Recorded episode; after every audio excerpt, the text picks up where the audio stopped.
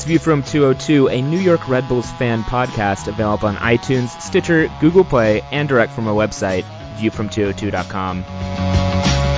Praise the Lord, I was born to travel.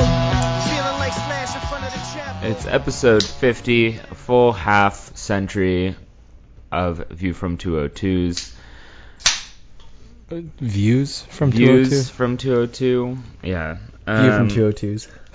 yeah. View ofs 202. Um, I'm Brippered. I just took a nap, so I'm feeling very groggy. But joined by Alex Peterstrang and Sam Place to discuss the New York Red Bulls on this week of May in 2017. How are you guys? Good man. It's, I mean, as good as a I don't know 12 hour workday can go. 12 Wow. hours. Wow. Yeah, it's You know, I empathize because I, for work today, I had to go to Nassau County for the first ever time, and boy, it felt like 12 hours. Yikes. Yeah. But it was actually my first venture into Long Island. I'd Mm. never been. I've never I've never gone either yeah. To Long Island? ever. Why? Like, why would you go? I know by definition, like geographically. It kind of fills No, no, me I mean with a, politically, yeah. yeah. it feels it fills me with kind of a panic watching your dot move out there on the map because it's just like isolated. You're going towards nothing. It's like, oh my god, if something were to happen, you're You'd just be stuck there. Yeah. I guess Oh, there's a ferry that takes you to Rhode Island, but like, oh my god, Marginally just- better. yeah, but well, I'm back. I survived. Speaking of other of, of other derelict uh, flat expanses in the metro periphery, uh, I was like in an abandoned um, arena in New Jersey this weekend. It wasn't Red Bull Arena. All right, calm down, peanut gallery. I was in the Izod Center on Sunday. You went to the Izod Center? Yeah, how Why? weird is that? My sister got these tickets to this like final rehearsal, like this semi-closed rehearsal of like Roger Waters' new tour, where they just wanted some bodies in the room to like fully test the sound and and lights. Um, and it was in the Izod Center. What is left of the Izod Center? Well, apparently still a bunch of ads. Um, like there's uh, remember the company Vonage? They still have some ads in the Wow. Izod Center. Um, it looks kind of spooky though. It's kind of slowly falling apart. It uh, has uh, you know you still get just as much of a feeling that the Nets might win a game there, which is none at all. But um, yeah, it's it's weird. I, apparently, they can still host events there. They're selling tickets. They're selling food. So Who are their tenants? Uh, do they just No do one. events now? yeah, I think the only thing they use it for is things like this, where touring companies are like, "Hey, we need a random abandoned place to just like house all of our, so we can like test all of our tech." Um, and hey, it worked for that. I was right next to the. Isn't that that's like right where the abandoned ski mall? Right. I? I'm, I was going to say, I'm sure that once the Xanadu Center opens up, it's going to be. I saw I saw the ski jump thing. Yeah. It uh, It's a slope, not a jump. sorry, It's excuse me. sad. Is what it is. It is sad. Yeah. Yeah. Uh, Well, that's apparently actually going to open eventually. really. Yeah. It's a uh, delayed and abortive start to that uh, project, much like the New York Rebels 2017 season, uh, which continued last Friday. Oh, I see what you did there. That was Uh, clever. In a uh, uh, 1-1 draw against the Toronto FC at home. Um, courtesy of goals by Bradley Wright Phillips. And, uh, oh geez, who scored the Toronto goal again? Uh, Cheyrou. Cheyrou, Benoit Cheyrou. And then the goal that wasn't by Tosaint Ricketts. Arguably two or three goals that weren't by uh, Tosaint Ricketts. Um, what what else to say about the Red Bulls then? That Bradley Red Phillips scored the goal of the year so far. A uh, bicycle kick off a set piece. Hey, it's like you know we are slowly bending the will of the universe towards us. I guess we just complained about set pieces for Mhm. what only like ten weeks, and now we finally get one. Um, Britt, I don't know if you heard, but it's an overhead kick, not a bicycle kick. Yeah. Thank you, Neil deGrasse Tyson. Um, no, if if you're one of the people nitpicking that, then no, go home. No one cares. it's like who like the the the Venn diagram of people who apply that level of pedantry to things and like soccer fans. Now that I say this is actually quite large, isn't it? It's it's most soccer fans. it's it's offside. That's true, yeah. That one has, yeah. But like all of these categories are made up. Offside's at least a literal rule that's written down on paper. There's no one on paper where it says this is what a bicycle kick is. Well, Anyway, Bradley scored one. it was a bicycle kick. It was great, and this was in the first half. It was very far from our seats, but it looked great from there. It looked Couldn't even see what happened. didn't even realize it was an overhead kick until I kind of thought it might have been, um, but there was definitely that kind of delayed reaction you get at games like that, where like Yeah. everyone has to watch the screen, and then they go, "Oh!" after they watch the replay. yeah. Um, on the whole, this game was very frustrating to watch from the south end of the stadium. Everything happened at the north end, pretty much. Yep. So, just a side note from the stands. Until like the back and forth and like after the 80th minute. yeah, but like that's okay, true, but like, but, like, every goals, meaning, every like the- significant chance. Yeah. Yeah, but then uh, the story of the second half is just really Toronto turned it on um, about the 70th minute or so, and uh, really started hitting us on the counter. Benoit Cheyrou, of course, equalizes off of a ball flicked in to the far post where Alex Muyl stops marking him, and then Aaron Long slowly had drifted back and kept Cheyrou onside. He heads past Robles. Um, not much later, Tosaint Ricketts, I think, hits the crossbar, and then we, have, of course, have the penalty, which is really, I think, the moment or a moment of the season so far, where I think uh, on a breakaway, Altidore chipped a defender, chased it down, and out, in the process of another play chasing it down, Damien Perrinelle completely bowls him over. Frustratingly, only like a foot inside the box, but definitely inside the box. Jozy Altidore steps up to take the penalty kick. He never should have gotten that far on that play. To be fair, he definitely fouled Aaron Long to get there. Altidore? Yeah. I don't. That was um, yeah, I saw the replay. It was also on Matt Doyle's, uh, not Matt Doyle's. What's this? Uh, who does Simon the uh, Borg? Simon, sorry, Simon Borg's. Uh, uh, Instant the controversial, yeah, instant replays uh, from the week, and that was like the big feature from our game uh, because it was pretty clear that he just kind of threw down. Yeah. Was it Aaron. uh, Aaron Long? Aaron Long, Yeah.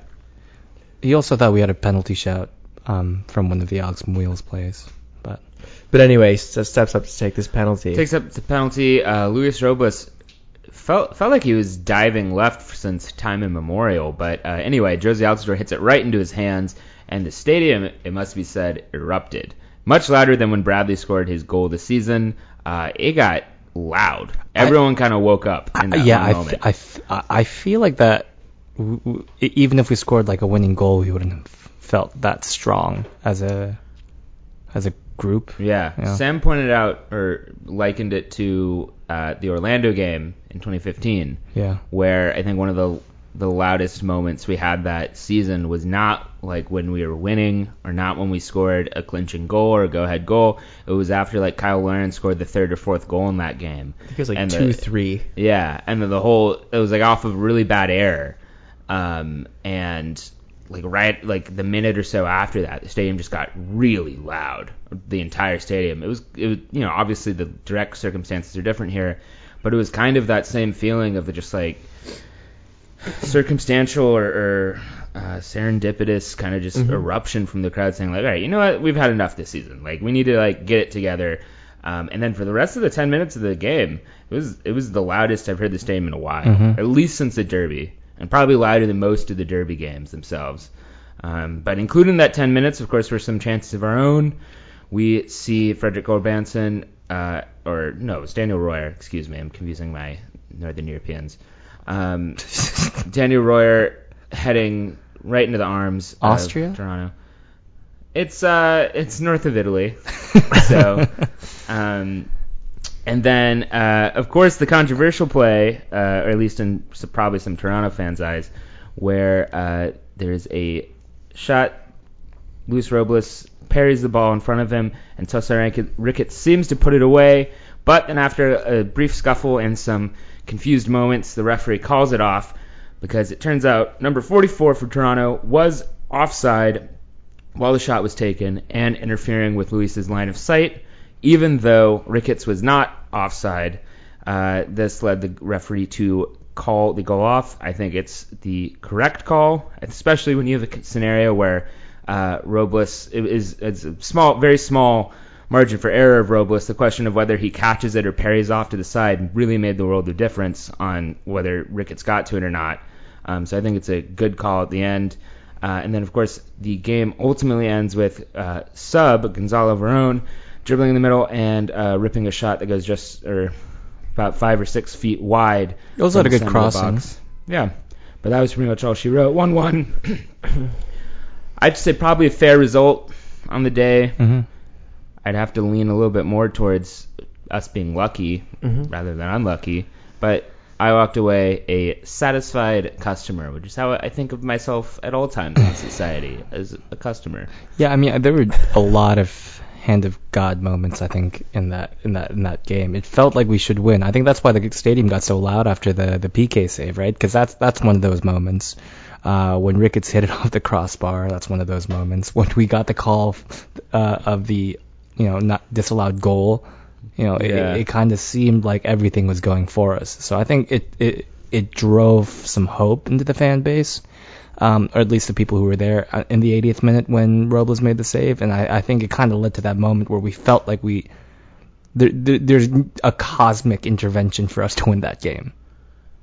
I guess I don't know to win it, but it's like just give us a break because I think I got a feeling like come the fuck on from everyone. Just like Yeah. all right, let's let's go. Like I feel like it. I, I said this just a second ago, but I really do think like it felt like we all woke up in Yeah. that moment. Yeah. Like I- feel I like mean, the you could- crowd had kind of been just like sleepwalking so far this season, being like, oh yeah, we're the Rebels, we're pretty good, we're always pretty good, we should be winning games. When we win games, no big deal because that's what we're supposed to do. Oh, we lose them. Oh, we also we also go on losing streaks. That's kind of what we do. Like you know, you know, it happens. In this game, I was like, come on. Sam, sorry, you're gonna say. I was gonna say, I mean, you know, who would you normally expect to be subbed on in a in a draw type scenario in the 70 to 80th minute? Like Sal Zizzo, it's pretty freaking classic these days, right? Yeah. But no, we ended up subbing on Gonzalo Verón. We, we we pushed the attack, and I think that's something that it's a Bo- nice. It's, it, it, it, it kind of emphasizes the point you guys are making. I Both mean, teams just went for it, and it was a fun game to watch. Yeah, and, and I think that uh, at the same time, no Sebastian Giovinco. Uh, if he were there, you know, I think we would have been. I think I think it would have been much. It would have been similar to the home opener last year. Mhm. Uh, they just it would have been that stupid fucking celebration where I don't know if he's it, where he's allegedly revving a motorcycle. Yeah, it's a motorcycle. Oh, I, I don't know. Uh, It, it looks pretty dumb to be to be honest. He's too small to ride a motorcycle. yeah, he's way too small. Giovinco and Trump are both good boys who play with trucks and motorcycles. Good for them. Um, do we want to talk about the formation change? Maybe. Uh, I was just gonna say, I, I almost got a feeling from the the crowd reaction that eh, maybe I'm just projecting onto this, but I kind of felt an acceptance there. It was like, you know what? Maybe we are a mediocre team this year. Maybe we're just mediocre, but I'm here to watch a soccer game, and we're like, let's just like enjoy this soccer game Yeah. right here. Let's just like push on our team, like abandoning all the anxiety, the high level anxiety about what we should and shouldn't be, and just like letting it all out. Well, Jesse Marsch seemed to resign ourselves kind of to what you're talking about about being a mediocre soccer team in the, the post-match conference. Yeah. Yeah, What did he say? He, he mentioned that you know Toronto are obviously an elite team in the East, and that hurts because that's usually us. So Hmm? small implication, though not you know explicit. Yeah. So we can talk formation change. We see uh, in this game Sacha Kljestan and Felipe paired in the middle of the field. No Sean Davis, which No, they weren't paired in the middle of the field. Felipe was by himself. The big they're deal both about in the the center. Yes, Right, but they were playing uh, seemingly on top of each other Yeah. instead of playing alongside each other. So Yeah. what the formation officially was a 4-1-3-2 Right. for the first half. Which is why we had Freddie G on as well. Freddie G. Yeah, that's what people are calling him. Is that people as in you? No, people online have Freddie called him G. Fred. Branson. I took like four seconds to realize who he was talking about. Um, yeah, Gulbrandsen does start up top with BWP. Uh, both as strikers, Daniel Royer earns a sit. Sean Davis is not there, which makes me nervous if I'm Sean Davis. Um, Murillo and Taxi starts. Taxi is the poster man on Sunday, getting a little bit of recognition um, with his patented "God has us" pose. it didn't actually say "God has us" on the poster. It It should have. It should have. I just whenever I see a photo of Taxi now, I just whisper in my head, "God, has, us. Yeah. Um, I think he took a picture of the poster put it on Instagram and said God has us. So the circle is complete. Don't worry. Um, I don't know, Peaches. It seems like you have thoughts on this formation.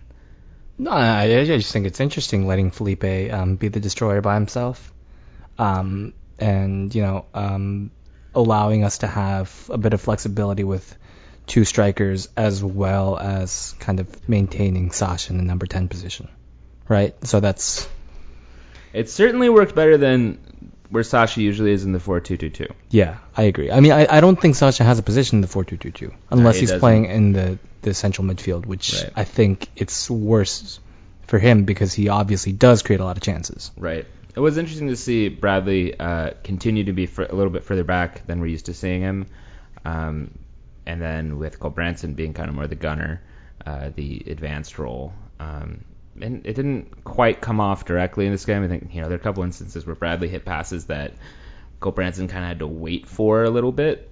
Um, so that might take some getting used to, but it bears saying that Gulbrandsen is the guy who heads on the ball for BWP's goal. Mhm. It's nice to finally have somebody on the end of one of these set pieces who is used to heading the ball in scoring context.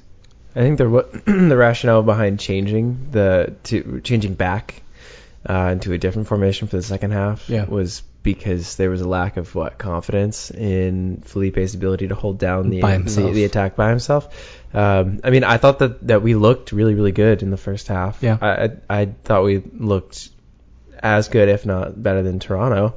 Uh, which which was exciting, um, but then I think as soon as Sean Davis came on and we changed to having two central defending midfielder Mhm. midfield type players, it looked like we were inviting a bit more pressure and, and, and, and a bit more of Toronto's attack, and it seemed like uh, they were able to, to develop it, you know, more, and then they made the appropriate subs and kept on piling the attack on. Yeah. Uh, it feels like it was a kind of a weird position because there wasn't a lot of room for us to respond if we retract into a defensive formation. Yeah. Does that make sense? I, I, I think I know what you mean. I, I think having two strikers gives us more of an outlet, right? Yeah, I yeah, I mean, I, I definitely think so. But I, I mean, there's still kinks. I guess the point is that there's still kinks to be worked out. Sure. I, I like that we tried a different formation, that we mixed things up because it, you know, what we had been doing wasn't really working too well. Yeah. Uh, so it's it's nice to see that we're taking risks, especially in the first half instead of just doing it in the last 15 minutes. Right. Uh, I, I, I will say that the the Sean Davis substitution of the half, um, you know, it's it's reassuring that that's a tactical one and not one just because Gulbrandsen might have been injured, um, which is what I was worried about. Um, but I mean, I, I wouldn't say that it's it's necessarily dangerous um, if if I'm Sean uh, Davis that you know he didn't start, um, especially because he still has his spot in the four two three one I mean, we don't really know that. yeah, wait, though. I don't, I don't know if I agree with that. until Tyler Adams comes back. Yeah, but that doesn't mean he has it. He has it because of circumstances, not not because of that. You know, he would he'd otherwise be below and sure. not starting. Sure. I I mean I I I don't disagree with you, but you know He's squandering a rare opportunity to lay To claim make his on. pl- Yeah. Yeah. If he just barely is treading water this whole time until Tyler Adams But gets back, I, I, I that just bodes don't poorly. think that Sean Davis is a destroyer. You know, he's not the Dax role. Um, I think you know probably what I've been reading is that Dan Metzger's more of that kind of player. Um, obviously he might not have the quality though. So I I, I don't know. I, I I just don't think that that's Sean Davis's Davis role. Davis is playing, I think, on Sunday or the Sunday before, two games ago, when he started. I, I thought he was playing further, or no? Did he start? Are you Sorry. talking about against SKC? Is that what you're talking about? No, our uh, sorry, the game before Toronto. I'm spacing here, but anyway, when he did not LA? play well, Uh, LA, yes, against LA. Yeah. Uh, when he did not play well against LA, he was playing more of the eight role than the six. I think Felipe was playing the six. Felipe was more well, Felipe's are designated six now. right, but he's not. So Sean Davis is not playing the Dax McCarty position directly. I think he's playing much more of the connector uh, between the two. Sure, but when we had Dax, both of them kind of were disruptors in the midfield. Sure, but I, I, I think that Dax is definitely more defensive than Sean Davis has been asked to be. Sean Davis is not has not been collecting the ball or or been like a part of the defensive spine in the same way that Dax McCarty was. for his whole right, which is why I'm saying that I th- I, I think that that's stronger in the four two three one when we played it. okay. Yeah. but I, I think it's apples to oranges to say that Sean Davis can't do what Dax McCarty was, and that's that's a problem. I no, don't think that's no, necessarily okay. a problem. Yeah, yeah, I don't disagree. What did we think of uh, Grella getting the start over Royer? You know, I, I still I, I still watch the highlights, and I don't know. Uh, I don't think that Grella played poorly. I don't. He had a uh, he had a steal at the beginning of the second half. But other than that, I thought he was very uh, I re- I really thought he hustled. thought he had a there. lot of turnovers. Um, not not worthy of censure, but not worthy of praise either. I think So- a lot of the turnovers, uh, the turnovers that I remember were in the attacking third. Yeah. Uh, like I feel like when Grella was at his was at his best is when he took defenders on one on one and was able to get by them pretty easily. Yeah. And and I don't think he brought the same threat. Uh, that I mean that then that could be attributed to him getting back into the swing of things after surgery, um, and after being out for a while. Mhm. Uh, and you know it might take him a few weeks to get back into it. That's that's totally fine. Uh, but I don't think he played remarkably well. I- I don't think he played. I wouldn't put him on the top half of the No. team by any means. I mean, uh, uh, and, and uh, of the eleven who are out I, there. I, I don't know. It, it, something about Grella's performance in that game made me feel comfortable, which is Mm, I disagree. Yeah, I would I would say I was the least comfortable when they were when Toronto was attacking on their right and to our left and and they were going directly at Grella. I was not I was not thrilled about that. Yeah, I don't, I don't, I don't know what it is though, but it, but I feel like Grella really went after the ball more than some of our other, like more, not more than Royer, but some of our other wingers might have. You Yeah, know, but was he getting the ball? Not really. no, I mean, but but I thought he tried more. He, he seemed like he was more of a spark. Um, for I don't know what it is. It's I'm probably wrong too, um, as as Sam has pointed out to me.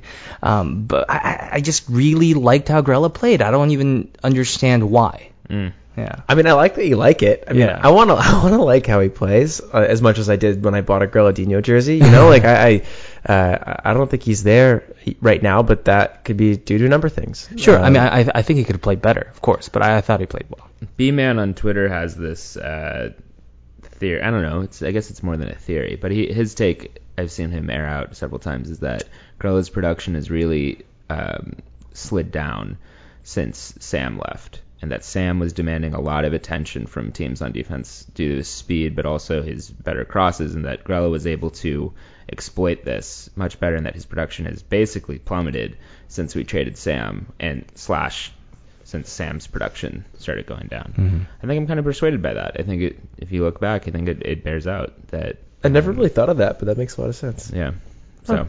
we'll see. Hopefully, Grella can find a spark, or, or it would be also be great if we could get someone to duplicate Sam's threat one for one, which I don't think Royer is doing quite yet. And I But that can be a certainly topic don't later. think Royer's Wheel could do that either. Royer's not beating his man. I think Wheel's been getting better though. He's been getting more confident on the ball. He's trying more stuff. I I thought he was good in the first half. He's trying to improve technically, Yeah. but then um, yet again he, just like he did Atlanta, was not marking a guy at the far post that directly led to a goal. Right. It's not only his fault in that goal, but it's part of it. It wasn't the fucking time. That's true, Alex. It wasn't the fucking time. All right, let's do Godist and Wodist to wrap up this first segment. Godist, uh, I will go first if you don't have one. I'm going to keep it simple. Bradley Wright Phillips, Okay. bicycle goal, Yay. great. Um, I want to give a shout out to uh, Mario because I think he played pretty well, and I think that he's our best right back right now. Uh, despite, you know, I, I think that he provides great attack, and he's a big dude, and I like having big wingers yeah. uh, or big fullbacks, um, big defenders, really nice. Um, I, I thought he played kind of far up the pitch from from for my liking. Um, and I didn't think he's I don't think he's fast enough to to make the recovery runs that someone like Kemar Lawrence Yeah. can make. But but either way, I thought he played well. Um, also shout out to Long, but I think Bradley's my my Yeah. go Gotis. The, there was one series of play where uh, Mario got beat or was caught out of position, and he was trying to do a professional foul, Mm-hmm. um, but he, he kind of missed the guy, or the guy kind of like didn't really take it easy. He just kept running mm-hmm. and stayed up, and Mario was like trying to double down and make sure he got the foul. Yeah. But then he did it. He just kind of like ended up pushing him in a really dumb way, where like any chance that he wasn't going to get a yellow went out the window. And for a brief second, I was like, "Ugh, God, I hope this isn't a red. Like it's a kind of thing, especially since a taller guy. If he had happened to like catch a hand on someone's face there, it would have been a red Yeah. immediately. So I was a little worried for that. But Same. otherwise, he played good. He didn't really get caught up in anything, but you know, he, I, I thought he played a little hot-headed. Um, not that I hate that, but you know, Right. He got into a lot of situations. After that play, I thought, or after that se- uh, section of play, he did seem to be a Certainly little felt like a catalyst. Yeah. yeah, He- yeah, totally. uh, Gotis for me, I'm gonna give it to Kamara again. I, I thought he played well. Um, he's always been safe. Um, and He made some really, really good, good, good, good plays. that in the that box. Mm-hmm. block where he just jumped and, and stopped the ball, that was incredible. Incredible act of athleticism, in my opinion. Yeah, he's getting back to that form of two years ago, Yeah. which is great. My Wotist is Aaron Long. Um, I think keeping when reviewing the tape and seeing how he kept onside, Cheyrou was like, ah, come on, as a as a center back, gotta avoid uh, just mindlessly crouching encroaching backwards like that. And then uh, Ricketts also made a meal out of him uh, on the ball that he chipped over and hit off the crossbar. Jozy Altidore kind of had his way with him a little bit too. So I think not a good game for Aaron Long. Mm. All right, interesting. I disagree, uh, but we're not gonna have a go at it. At least What, not right mate? now. Um, Muyl, I didn't think he played very well. Wotus, sorry. Uh, I kind of liked everyone in the starting lineup. Um, I, you know, I, I, think you know Long had a lapse in judgment. Um, Wheel, you know, should have covered his man, but I, I- I think that when Sean Davis came on, the team was considerably weaker. So I'm gonna give it to him. This is why I'm worried for my boy Sean. I, he just needs to get some confidence back. I don't know. Like I, I think he's just playing a little bit meekly. Yeah, I guess I don't disagree. All right, so any lingering thoughts for segment one? Okay, putting a pin on it. Join us for segment two, where we're going to review the scoreboard and look forward to the New England Revolution this Memorial Day weekend.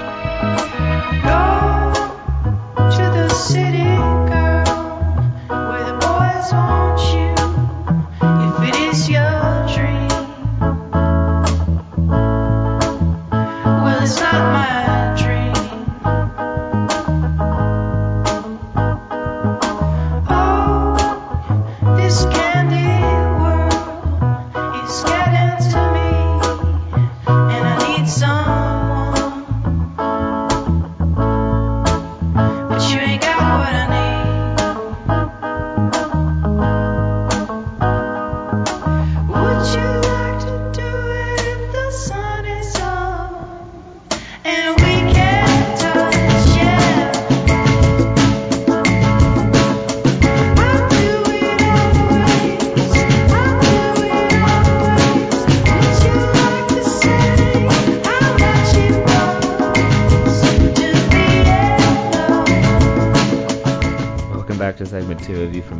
202, episode 50. Reviewing the week of action of MLS that preceded us. We're going to go back to uh, some Wednesday games that happened between the time we recorded and the time that we released. That included a 2 0 win by the Philadelphia Union over the Houston Dynamo. Philadelphia continuing its decent recent stretch of play. Chicago beating Colorado 3-0. Chicago continues to be or continues to have the look of a legitimate contender. Colorado seems to be back on its bullshit. Um, we had Mike Petke's RSL beat NYCFC 2-1 in a game that, uh, well, I guess it was in Salt Lake, but still kind of surprising. Um, then we have Orlando gain a point at San Jose to wrap up that Wednesday. On the weekend, we had Montreal beat Portland 4-1 at home. We have Chicago uh, get its second win in a week with a 1-0 win away at DC. We have Philadelphia also get two wins in a week with a 2-1 win against Colorado. Hmm, Colorado really not looking uh, to their 2016 best. Atlanta puts a wallop on Houston at home 4 1. New England beats Columbus 2-1, and NYCFC beats Orlando 3-0 Mm. at Orlando. I apologize to Orlando. We cursed you since we did mention your surprisingly uh, strong record against NYCFC earlier this year. Um, but of course, our opponent this week is New England, who's beat Columbus 2-1, which only just a couple weeks ago would earn an automatic ooh, as Columbus was top of the table in consistently winning. But it's been a couple weeks now that uh, Columbus has been in good form, kind of similar to us. But before we talk about New England directly, let's look at the table where we have uh, Toronto still in first overall by a uh, already a five point margin. Now we have Chicago, then followed by NYCFC, Orlando, Columbus, and then us holding that sixth final playoff spot above the line, uh, 13 games into our season. We have Philadelphia, New England, and Atlanta, however, who are on our heels and could very plausibly leapfrog us when they catch up on games in hand. Uh, technically, once again, everyone in the Eastern Conference could catch up on us, although not all of them at once, as they certainly, somebody certainly probably plays each other in that group. Uh, I said it in segment one. I guess I'll re- reiterate. It does seem like you know this might just be our spot this year. This might actually just be indicative of our overall quality. But uh, it's gonna suck at the end of the season. if that is true, that means we have a peer-to-peer matchup or, or roughly equivalent matchup with New England, who have 16 points from 12 games. They are an even four, four, and four. They have been a land of contrast so far this year. Uh, off of or in their 2-1 victory last week, they played some familiar names uh, such as Kelyn Rowe, uh, Diego Fagundes, who listeners will know I have a soft spot for, because in my we mind don't give him shit for liking 16. Fagundes, but we give me shit for liking Costa. Yeah, because Fagundes Whoa. is a sweet child soldier who's been conscripted against his uh, will. You've willfully adored the main playmaker of our most hated and ancient enemy. Uh, we also have uh, the bad Kamara playing forward for them. we have uh, Nguyen playing uh, forward. We have Chris Tierney, uh, Andrew Farrell, who uh, it seems like every other time we play New England, Andrew Farrell uh, alternates between being uh, a really good right back and just the worst. Hopefully, we roll the the worst. And then a couple uh, couple new names um, down the spine of New England. But they've had a, a Who, who's their DP? Xavier Kouassi. Yeah. Kouassi, number 12, is at the base of their midfield diamond. Real Jason Christ 2009 hours here with that. Uh, he was midfield supposed to be diamond. their um, Jermaine Jones replacement, right? Right. So, um, yeah, how are you guys feeling about the New England Revolution? Did you mention Swagadello? Uh, I didn't, as it appears he did not play last week. But of course, uh, Juan Agudelo of former Metro and New Jersey Heritage uh, is also still on this team. He was uh, supposed to be a key player for them this season, and kind of has been uh, at the top of the midfield diamond in that kind of uh, hybrid uh, atta- CAM and forward role. And it looks like they've shifted Lee Nguyen up top As a forward, yeah, yeah. instead. Um, It looked, it looked like Agudelo, Agudelo had been out on injury for Yeah. a few weeks, right? mhm. Uh, he's kind of, he's uh, I think he'll be in the uh, on the 18 for uh, for the game this Saturday. Mhm. I'm gonna be honest. I just do not watch New England. I'm totally confused by them at this point in the season. I think the only game I watched with them uh, from from them this season was the the home opener or their away their first game of the season against Colorado at Colorado, yeah. and they ended up losing like one nothing, and both teams looked super uninspiring. Uh, Mhm. Um, but I don't know. Uh, apparently they have won their last two games. They won four nothing against RSL, and they beat that's and, and and and as Britt had just said, they had beaten Columbus two one. I Mm-hmm. think both games were at home though, uh, so I don't know how they'll fare, fare on the road. Um, if Columbus or if, if Colorado's any indication of that, they're going to play pretty poorly. Uh, but that was several months ago, so uh, surely things have changed and players have started meshing, and Kouassi's probably gotten much better in that time period. Maybe, maybe Um, not.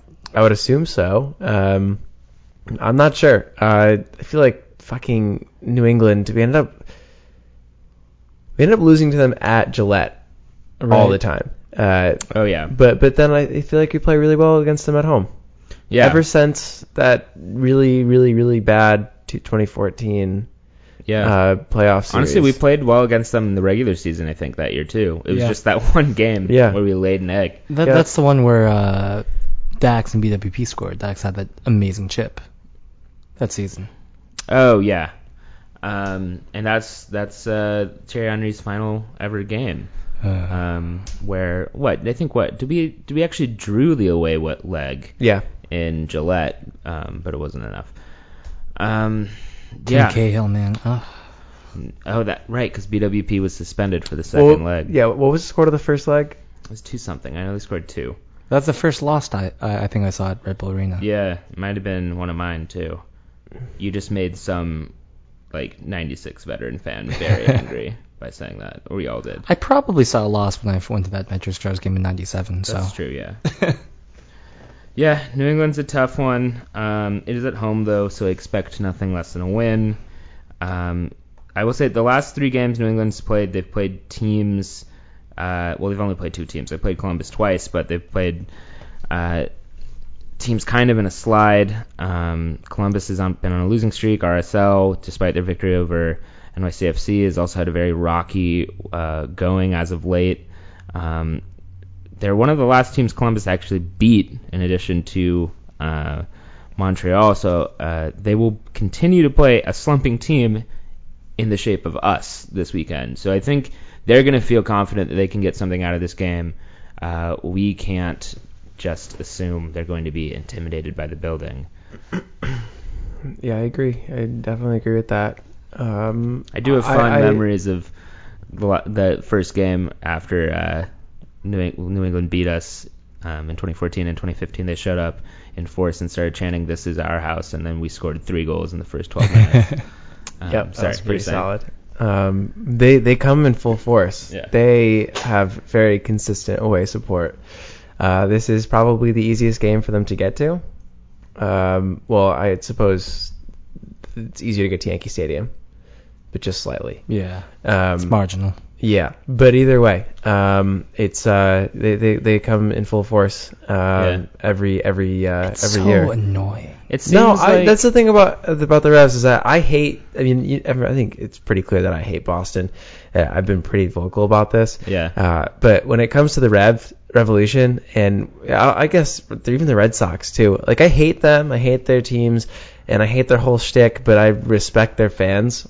Uh, and I kind of respect the atmosphere they bring to games, uh, despite really, really, really hating them. Right. I mean, to that point, I'm just annoyed at how good they are doing that. Yeah. Oh, totally. When I, think of the agree. Revs, I kind of still think of like MLS as it was in like 2002 or like 'cause the of their 90s. crest, though. It's because of the crest, but also the fans. I get the feeling they're in Gillette, so like when I see them, I'm like, oh, that's good that they're fans at Gillette. That's good. I'm like, that's that's good for everyone. Like I'm glad. like they're not like, and I totally disassociate them from like other New England sport fans. I'm just like, oh yeah, like soccer, it's different. It's like nobody likes soccer and other sports. No, like this is a new thing we're doing. So I segregate them completely from Red Sox fans when that is totally unearned. Um, but yeah, I, I also get the sense that uh, their fans tend to tailgate a lot. I guess maybe it's like a lot of Patriots fans It's from probably the the Gillette, Gillette thing. So um, I imagine they prefer. I think I heard them say that they prefer coming to RBA instead of Yankee Stadium because they can't really do that over in Yankee Stadium. Yeah, That makes sense. But, You're kind of uh, crammed into a really shady bus bus parking lot. It's true. And, and you don't have much I wonder if they're getting more Red Sox fans now. As did you hear that all Red Sox fans have been ba- banned from Fenway Park? What? Yeah, they announced that anyone who's caught uh, being racist in Fenway Park is Oh. going to receive a Oh. lifetime ban. So, RIP uh, attendance numbers at Fenway Park. Are they doing that at Enfield too? Uh, no, uh, as uh, they would actually have negative uh, attendance numbers then. But I'm, I'm actually torn. Bill Shankly was uh, apparently very good politically, TM, but um, Unlike unlike the rest uh, of Liverpool. Yeah, Dietrich. Dietrich Mateschitz. Although there's only one team whose PM is Jezza Corbyn, and that's the Arsenal FC. So just leave that out there. Arsenal took Owned all by of its. Stan Kroenke, who I think supported Trump as well. Yeah, that's true. I'm just talking about the local area. But look, yeah, I agree. We should, you know, return the football clubs to the people. Yes, yes. But Arsenal transferred all of their late season momentum to Labour uh, and Corbyn. so that's why they came up short this year because they gave all their energy to everyone else in Alphabet. Anyway, I think, I think the point that I was going to make after that extremely long but necessary Tangent? Mm-hmm. caveat yes, Uh, important.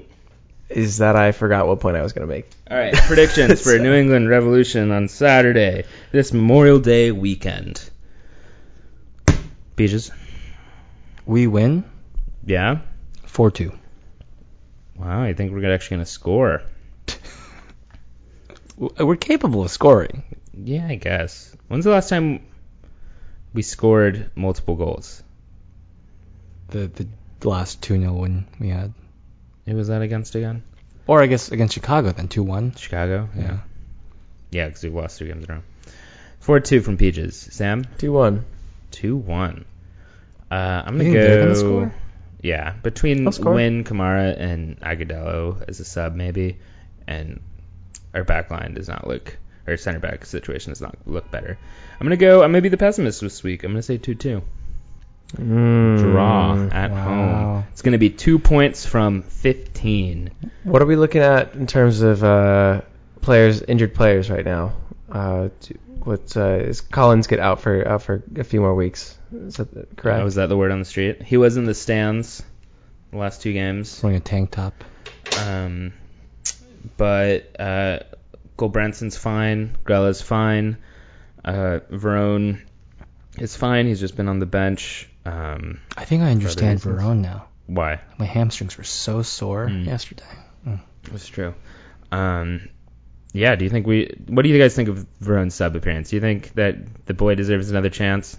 He played better than when he he played started, yeah. I'm glad that he took that shot there. Lest anyone is popping off on the internet. I don't do the Facebook groups anymore, but I can imagine people will be criticizing him for that. But I think that is not a bad shot to take there. Somebody needs to start taking those shots in this situation. Right, like when So- BWP tried it against uh Yeah, Yeah. exactly. So, um, any lineup requests that you have for this one before we go? Or anything you'd like to see? Anything you'd like to predict? I'd like to see Royer and Grella play together on the wings Interesting. as a starter. I don't know. I think that'd be interesting pairing. I uh, ever since I mentioned it last episode, I just keep on thinking Metzger. I have no idea how he's playing in training. I'm, I don't go to the trainings every day, uh, or ever. Um, but There- there's one for sale on Members Plus, Wow. a private training. Yeah. I think I didn't realize that when you like bid on things, you are spending your points. You don't get them back when you bid. Why so- would you ever bid then? Well, I didn't know until then. No, I know. I'm just saying though. That seems like such a weirdly Yeah. non-incentivized. Yeah, I don't get it. Um, Sam, you have anything? I don't know, man. Okay. I, I I don't know in terms of Kemar and Murillo. In, uh, Keep them. I, I think we should keep the back line the same. Um, I was uh, sorry, I was looking up Collin's status, um, and it's the last update was game day, and he was questionable then. Uh, he had resumed training last Wednesday, so uh, he'll be he'll be he'll he'll have had 10, 10 days of training uh, going into kickoff this Saturday. Uh, whether they're, whether or not that's enough to warrant a Yeah. start uh, is uh, beyond my qualifications, Yeah. uh, so I don't really know. But um, I think Murillo should continue to play on the right. Um, I think we should try that that uh, four one three two again. Uh, I think that um, we should swap out some make some wing changes on the wings, um, and I think uh, Etienne should get a start or at least get 30 to 30 to 35 minutes. That'd Etienne nice. should get a start up top, if anything, though. Yeah. Like in that Gulbrandsen role. Yeah. Yeah, that's what I'm saying. Yeah. Yeah, that's a good swap there. Um, I think that Royer should probably be starting. I agree. Uh, and if that's over Muyl or Grella, doesn't matter to me who. It could be either at this point. Yeah. I would like to see Royer do something different than just hitting the like uh, the edge of the box or like there's that like hash mark they have there. Um, and just like running to that at the end line every time, and then like running out of time and just cutting back, and then trying to get back to that point over and over again. It's Oh, just a recycling thing. I, want to see him run more at, at defenders in the way that like uh, Sam did. what- what Sam was able to do. Yeah. Yeah.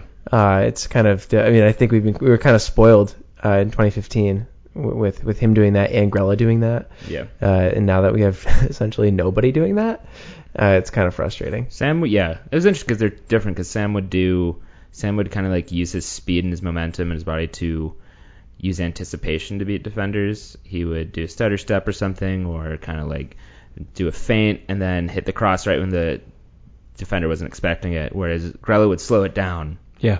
and then kind of dribble more Mhm. directly past someone. It was a good compliment. We don't really have that anymore. Totally.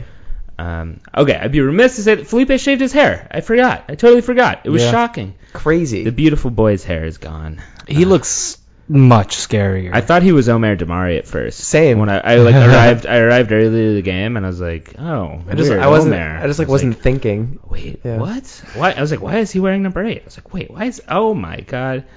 Um, but I don't know. Maybe it's like a uh, playoff beard kind of thing, or like you know, players do that to mix up a routine. But I will miss your hair, Felipe. I look forward to its slow, gradual return. I- yeah, it comes back. I definitely haven't uh, paid uh, Fernando to collect the curls and put them in a bag and keep them for my shrine, but I would never do that. But that's neither here nor there. Um, but yeah, Fernando Ruiz.